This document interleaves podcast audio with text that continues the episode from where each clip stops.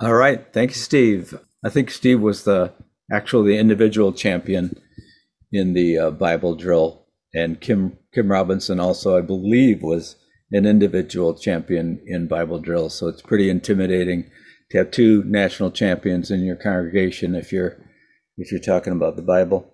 Anyway, so Steve is pretty much expressing the approach to scripture that many of us either grew up with or maybe learned on the campus ministry, previous church, or actually it's the, the view that you absorb just through contemporary popular culture. And it's one I think that can, for, for some obvious reasons, uh, turn into a kind of stumbling block to our fruitful engagement with Scripture. And it's summed up in the phrase, the Bible says. I mean, how many times have we heard the Bible says as a kind of final word trump card in a debate? So I want to I want to um, organize my remarks today, and then we'll have some time for Q and A and comments afterwards under three major headings. The first is the trouble with saying the Bible says. Second, thoughts on the morally objectionable things in Scripture. And third, just a couple of suggestions for Bible recovery if if you've been negatively influenced by this by the the um, disadvantages of this of this approach. So let's begin with the the trouble with the Bible says two things. First, the Bible doesn't actually say anything. You know, it, it's a written text, right? And so it's not speaking. The Bible doesn't say anything. The Bible's a written document. No text speaks for itself. All texts require a reader to be deciphered. And the act of reading a text, any text, uh, you know, out loud or even just as a voice inside our heads, is an act of interpretation. You know, example, uh, the phrase "Don't be afraid" in the voice of a mother reassuring her child is one thing, the voice don't be afraid from a platoon leader urging a private into battle is another. So tone of voice, facial expression, body posture accounts for what? Like 80% of communication, all of which are only inferred at best in any form of written communication. Um, so often as readers, we're just making our best guess about the, you know the most important uh, portion of communication. We're interpreting by the act of reading. And and here's I think the, the it's the hardest thing for me to get my mind around when I'm comparing modern approaches to reading with uh, the the, the uh, approach of communication in the biblical period. In the ancient world, where manuscripts were rare and literacy rate, rates were low, the primary mode of communication was um, performative meaning a person speaking before a group, acting out a message, not even reading a portion of the Bible out loud, but more like retelling a story from the Bible. Like, I, guess on our church service, it would be like Diane Sonda does in a kids' minute, you know, with puppets and changing voices and dramatic pauses, retelling a story that is written down in scripture, the primary mode of communication in the ancient world was this performative acting out uh, approach. So, in, in a world like that, what are written documents? Written documents come into existence more as like notes or a script for those, those acted out performances, only with the stage directions missing that you'd find in a modern script.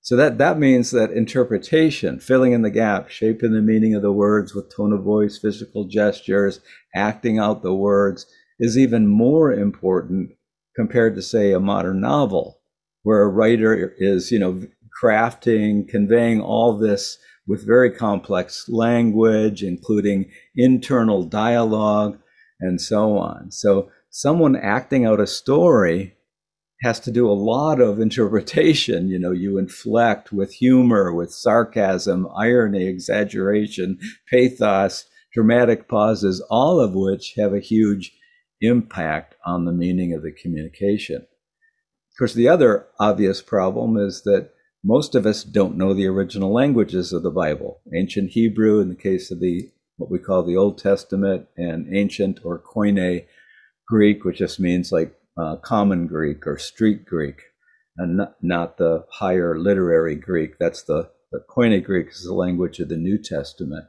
So we're depending on translations from ancient languages into modern English.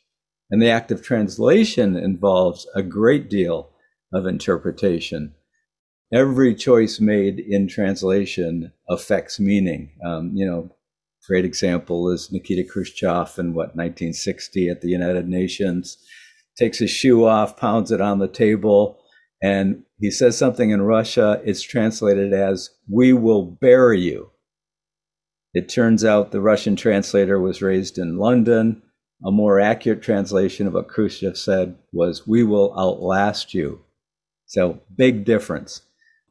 Sarah Ruden, my latest favorite accomplished translator of ancient texts, including the New Testament, says in her book on translation, The Face of Water, the translations of the Bible can easily convey different meanings because the ancient languages, Koine Greek for the New Testament, Biblical Hebrew for the Old Testament, are so different from English in so many ways. Uh, just one simple difference that has a huge impact is that English has a much larger lexicon or vocabulary than either ancient Greek or biblical Hebrew. English is therefore capable of being much more precise than these ancient languages are. So when a language has fewer words, each word carries more possible meanings, right? Each word, in a sense, is more vague, is less specific. So, what do we mean? These ancient languages have fewer words than, than English. Well, Biblical Hebrew uses an estimated 8,700 unique words. English has a 170,000 unique words. It's a huge difference. It's the difference between a preschooler and a clinical, clinical psychologist talking about feelings. So the preschooler uses what? Glad, sad, or mad. The psychologist knows mad encompasses irritated, annoyed, hangry, resentful, jealous, you know, enraged, livid, and many shadings in between. That gap is filled in by interpretation. So when word choices are as limited as they are in ancient Hebrew and Greek, each word covers a wider range of meanings. So translating the word, in, word into English takes a lot of guesswork and a lot of interpretation. Significant interpretation decisions start with the opening words of the Bible. In the beginning, God created the heavens and the earth, and the Spirit was over the waters. God seems straightforward, except the Hebrew there is Elohim, which is a plural noun more literally, the gods. Ruach is the Hebrew that translates spirit, but Ruach in Hebrew means equally wind, breeze, breath, spirit. And so whoever's translating the word is, is, is interpreting by choosing one of those translations. In Genesis 2, the woman is described as a, as a helpmate in the older English translation, Robert Alter says helpmate is quite misleading, that the Hebrew term actually means something like sustainer beside him, much closer to the original Hebrew. So every translation involves a lot of interpretation, producing then a written text that needs further interpretation by a reader. All readers come to a text with prior assumptions, concerns, and loyalties and those prior assumptions, concerns, and loyalties affect the um, choices made uh, and the interpretations made. So, scripture doesn't say anything without a reader. All reading is an act of interpretation. All interpretation is shaped by prior assumptions, concerns, loyalties. And that's just the first problem with saying the Bible says. So the second problem with the Bible says is the Bible doesn't speak with a single voice. Um, the Bible includes a variety of perspectives from different writers, and these, when, when you read the Bible, you see that these writers disagree, even contradict each other. They, they don't always speak with a single voice, which is implied in the Bible says. So another way to say this is Scripture is multivocal not univocal. It's not a single book by a single author, but a collection of writings from many authors. These different authors have different points of view. They don't agree with, with each other, including on important matters. So, examples Genesis chapter 1 describes creation happening in six days, uh, in which vegetation appears before the creatures, and humans are the last of the creatures. But in Genesis 2, different creation account, creation occurs in a single day. In the day the Lord God made the heavens and the earth, is the phrase, when no plant of the earth was yet on the earth, and no herb of the field had yet sprung up, for the Lord God had not caused it to rain upon the earth, and there was no one to till the ground. Then the Lord God formed the human from the dust. And then after the creation of the human, you have the creation of the other creatures. So it's a completely different ordering. And, you know, whoever put these two chapters together, uh, called technically the redactor or the editor, they knew that these were two different stories from two different points of view. And they, they readily put them together because they weren't concerned about what we think of as historical accuracy. They were they had other concerns. The stories were making different points. They fit fine together from that point of view.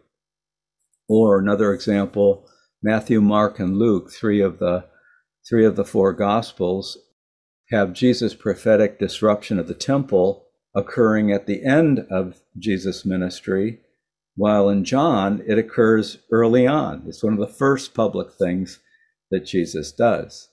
So, not the Bible says, but Mark says one thing, John says another. This is a more accurate way of talking about Scripture. Another example is uh, the books of, of Ezra and Nehemiah in the Old Testament inveigh against Israelites having foreign wives, actually command the Israelites who have foreign wives to put the wives away, divorce them. The book of Leviticus says Love the foreigner who lives in the land as equals. Love them as yourself. Uh, the book of Ruth features Boaz marrying a Moabite, which is like the most hated en- enemy group for Israelites at the time. And, and that union gives birth to Obed, who's the father of David. Um, Moses in, in um, the book, book of Exodus marries Zipporah, a foreign wife. So you've got multiple perspectives, multiple views on that one issue. What if the goal, instead of a single correct interpretation, is multiple plausible or good interpretations? You know, in that perspective, meaning is still important. All, all interpretations are not equal, but anxiety is reduced. You know, in, in uh, Acts 15, the early church was facing an interpretation issue regarding what to expect of the non Jews coming to faith in Jesus. And so they debate this matter in the Jerusalem Counselor. And then I think it's James uh, sums up the consensus of the group by saying, It seemed good to us and the Holy Spirit. Not it seemed right, but it seemed good to us. One way to be right, many ways to be good. It just leaves a lot more room, there's a lot less anxiety and fear about getting things wrong with that uh, multivocal view of Scripture. So, to sum up so far, simply accepting these two things, all Scripture must be interpreted, and what we call Scripture includes many different perspectives, which don't always agree, which sometimes actually contradict each other. Just accepting that like brings enormous relief. In this view, if this is what scripture is, then we're invited into a conversation with the different perspectives within scripture. It's like people, you know, there's there's a living room and people are uh, speaking uh, from different points of view, some of which agree, some of which disagree. We come into the living room and we kind of get a beat on our own thinking and make our own contributions, agree with some voices, disagree with others. That's what it's like to engage scripture if this is what scripture is. Which writings do we elevate? Which do we consider secondary? That's our task as readers of Scripture, making those discernments. So, to onto our second main section thoughts on the morally objectionable things in Scripture, including uh, morally objectionable things that are attributed to, attributed to God. This, I think, is the, the greatest scandal that we face as modern readers of Scripture. Two thoughts on that. All ancient writers' writings include morally objectionable things. That's just the nature of ancient writings. Most of us are less aware of this because the only writings from the ancient world that we have actually personally interacted with are the writings of Scripture. So we haven't read ancient Buddhist or Hindu scriptures, we haven't read the Quran, we haven't read Homer's The Iliad or Virgil's The Aeneid. If we did, we'd find much to take issue with morally things that are morally objectionable in those writings. You know, if we think about the US Constitution, that's only 250 years old. So it's a tenth of the age of Scripture. And it contains things that we regard as morally objectionable. Only white men who are landowners are eligible to vote.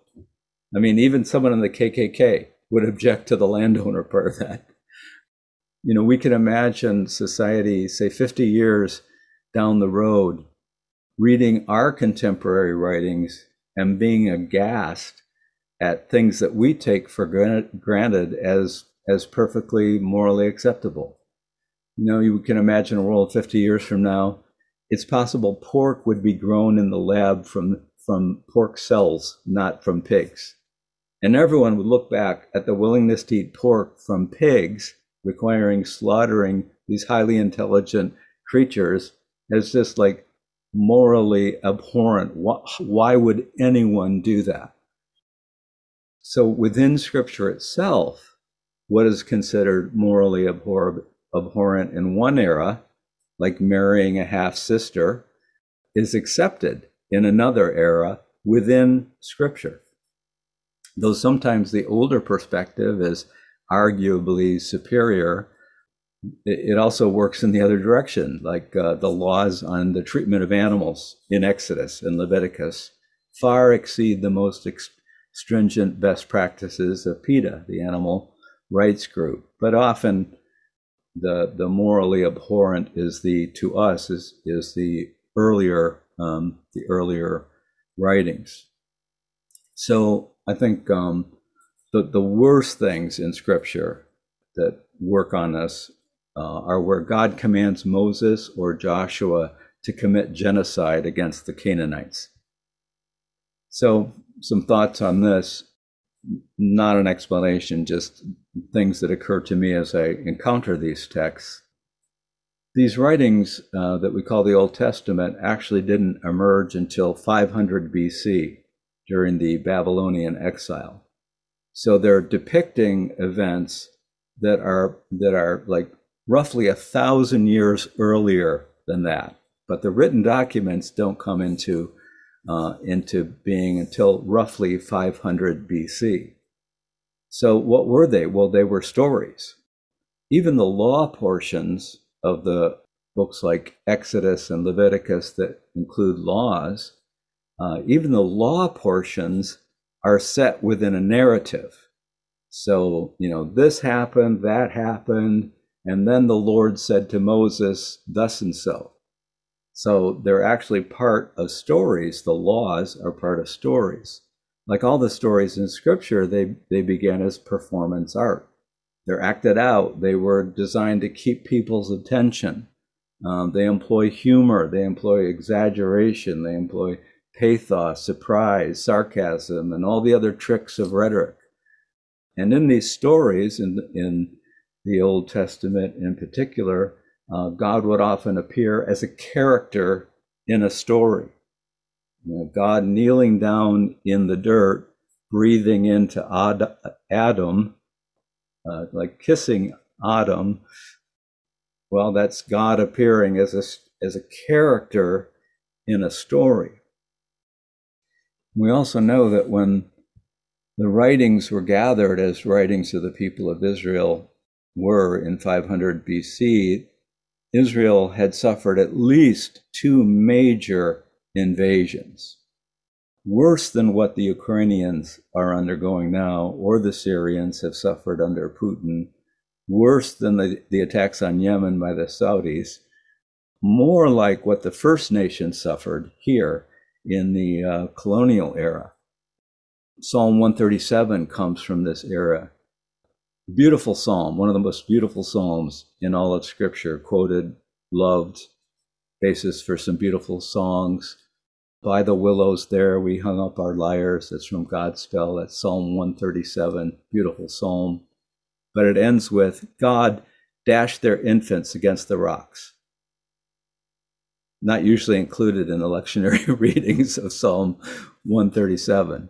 Obviously, this is the cry of a traumatized people for vengeance.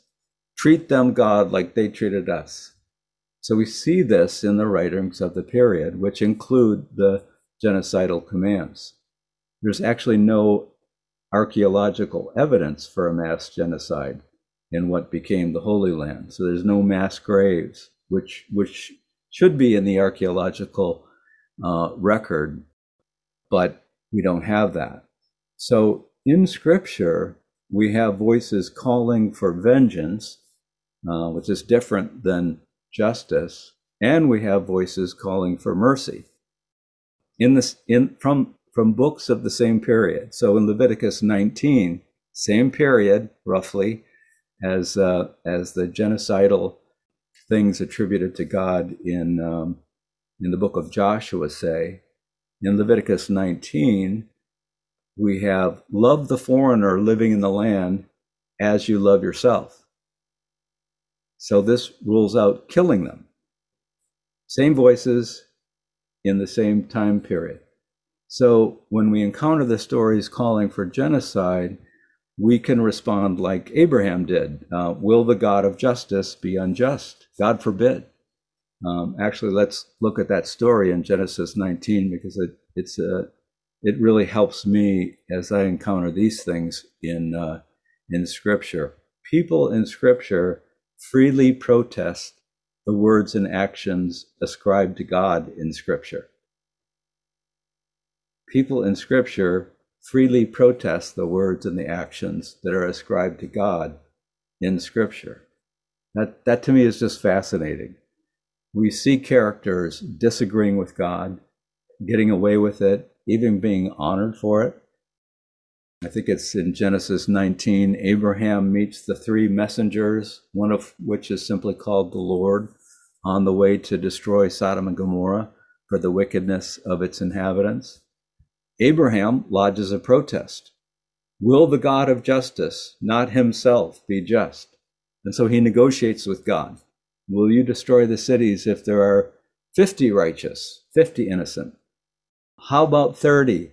How about 20? How about 10? And God adjusts in response to his protest. Some of the ancient uh, sages of Israel actually fault Abraham for stopping at 10. Like in, in, the, in the Middle East, not to be a good negotiator is really, that's really a strong lapse. And so Abraham is faulted by some of the sages for stopping at 10. If Abraham had been a better negotiator, he could have prevented the destruction of these cities. Just because God is portrayed as advocating something in Scripture doesn't mean our only faithful option is to go along with it, especially when the reason for our protest is rooted in what we learn from the God portrayed in Scripture, as Abraham does when he says, Will the God of justice not be just? So if the if Abraham, the father of all who believe, was free to protest, why would we not be uh, have that same freedom? So this has been this has been very helpful for me as I've encountered these texts in uh, these ancient writings. So let's um, let's just close with a couple of uh, Bible recovery suggestions, uh, especially if you've come from this background where we've had this more problematic understanding of, of Scripture. My, my first suggestion would be don't force it. Take the pressure off. It's actually fo- it's possible to foster a very vital connection with God without reading the Bible. Many have done this within the Jesus tradition. Anyone who can't read does this. In Solus Jesus, I think Emily has a chapter where she points out how literacy rates were very low up to the invention of the printing, printing press. People who don't read were not reading their Bibles. Even today, literacy is not universal. Uh, literacy is not a requirement for faithfulness to God. I think Marcia uh, pointed out in the chat that, that the Bible drills, you know, really weren't were, were really kind of exclusionary in terms of the, the, the people who could su- succeed in that had certain pre-existing skills. So if you have been subjected to what what I think can reasonably call, be called spiritual abuse from people using scripture as a club, it's completely understandable that you just need a break from reading scripture. And sometimes people need like years long break from actually reading scripture themselves. It's just like too triggering an experience. The body remembers, even though your mind has a has a, a different perspective now. Um, at the very least, you you may need to just proceed with caution. And there are lots of ways that, that we can be exposed to the truth of Scripture without actually reading it. That happens that happens in the church service in lots of different ways. Um, maybe you read a book that engages Scripture for Lent, or listen to podcasts that are dealing with these these issues. So, like, there's no rule that says you have to read the Bible to have a close connection with God. Uh, second suggestion is um, to take a self defined and stay connected approach to reading the Bible. So, if you're, again, if your experience has been tainted by the misuse of Scripture, try a self defined, stay connected approach. This, this comes from family systems theory. Um, the idea is that anxiety flows between people. It's not just something that's inside of us but it flows between us. We catch anxiety and fear. Family systems theory says that families tend to organize around the most anxious members. You know, the loudest, the people who are the most upset. We tend to like want to keep the peace, so we organize around the most anxious members of a group. And the way to navigate this within family systems theory is you self define. That means you set your boundaries. You say what you think. Doesn't mean you have to argue everything, but you just state what your view is when it differs from the views of others. And then, having self defined, it's more possible to stay connected.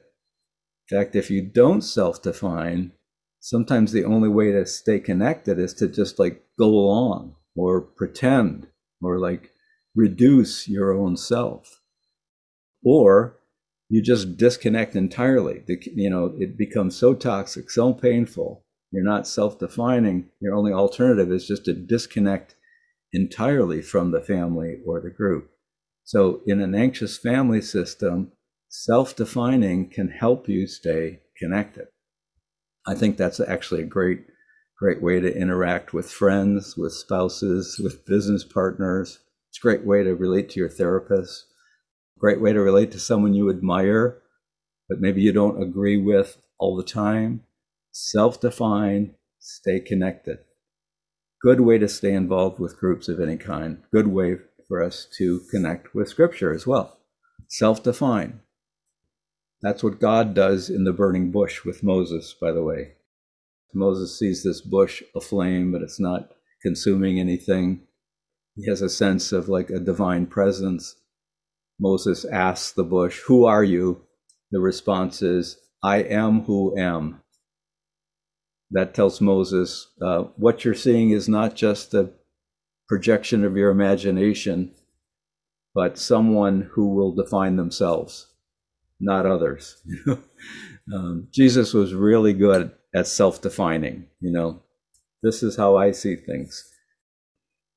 So, to self define in relation to Scripture, means you step into your power, you step into your moral agency to discern, to agree or disagree, to learn from, be inspired by, to poke, prod, protest. Uh, bring the whole range of your agency as a reader. I think this is part of the glorious liberty of the children of God. Uh, we're children of God. We're not clones of God. We're not robots of God. We're children of God. So you're reading along. This was the first uh, first Bible study that my late wife Nancy and I went to. We were probably 19 years old, brand new to faith, never read the Bible before. Go to a Bible study on North Campus that someone invited us to. They're studying 1 Corinthians 10. Women should cover their uh, their head, you know, wear head coverings as nature itself indicates.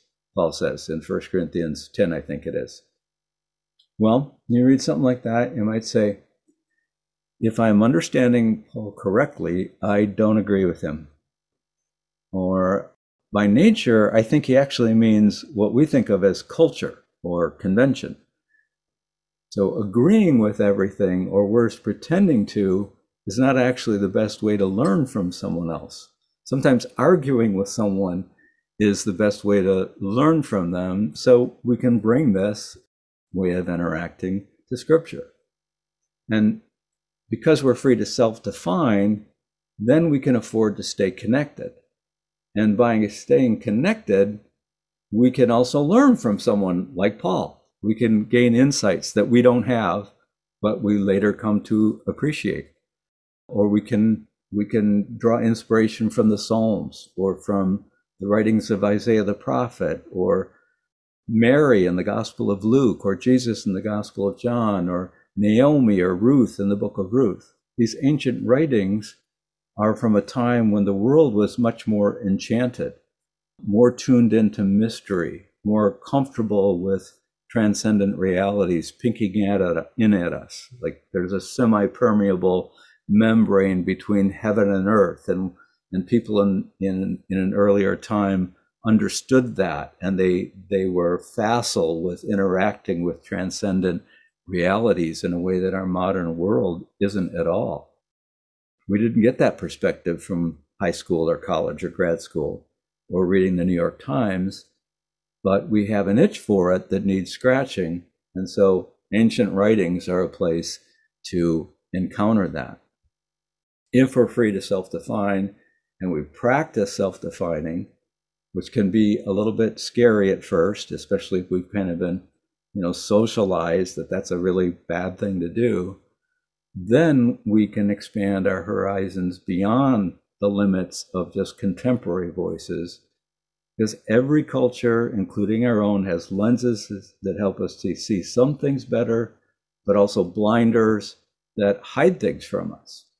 So if we can learn to self define, give ourselves emotional permission to self define, we can stay connected to ancient voices with different lenses, different blinders than ours, and these are actually the skills that we need to develop in any kind of meaningful relationship, including a relationship with God. So, those are my thoughts on rethinking scripture.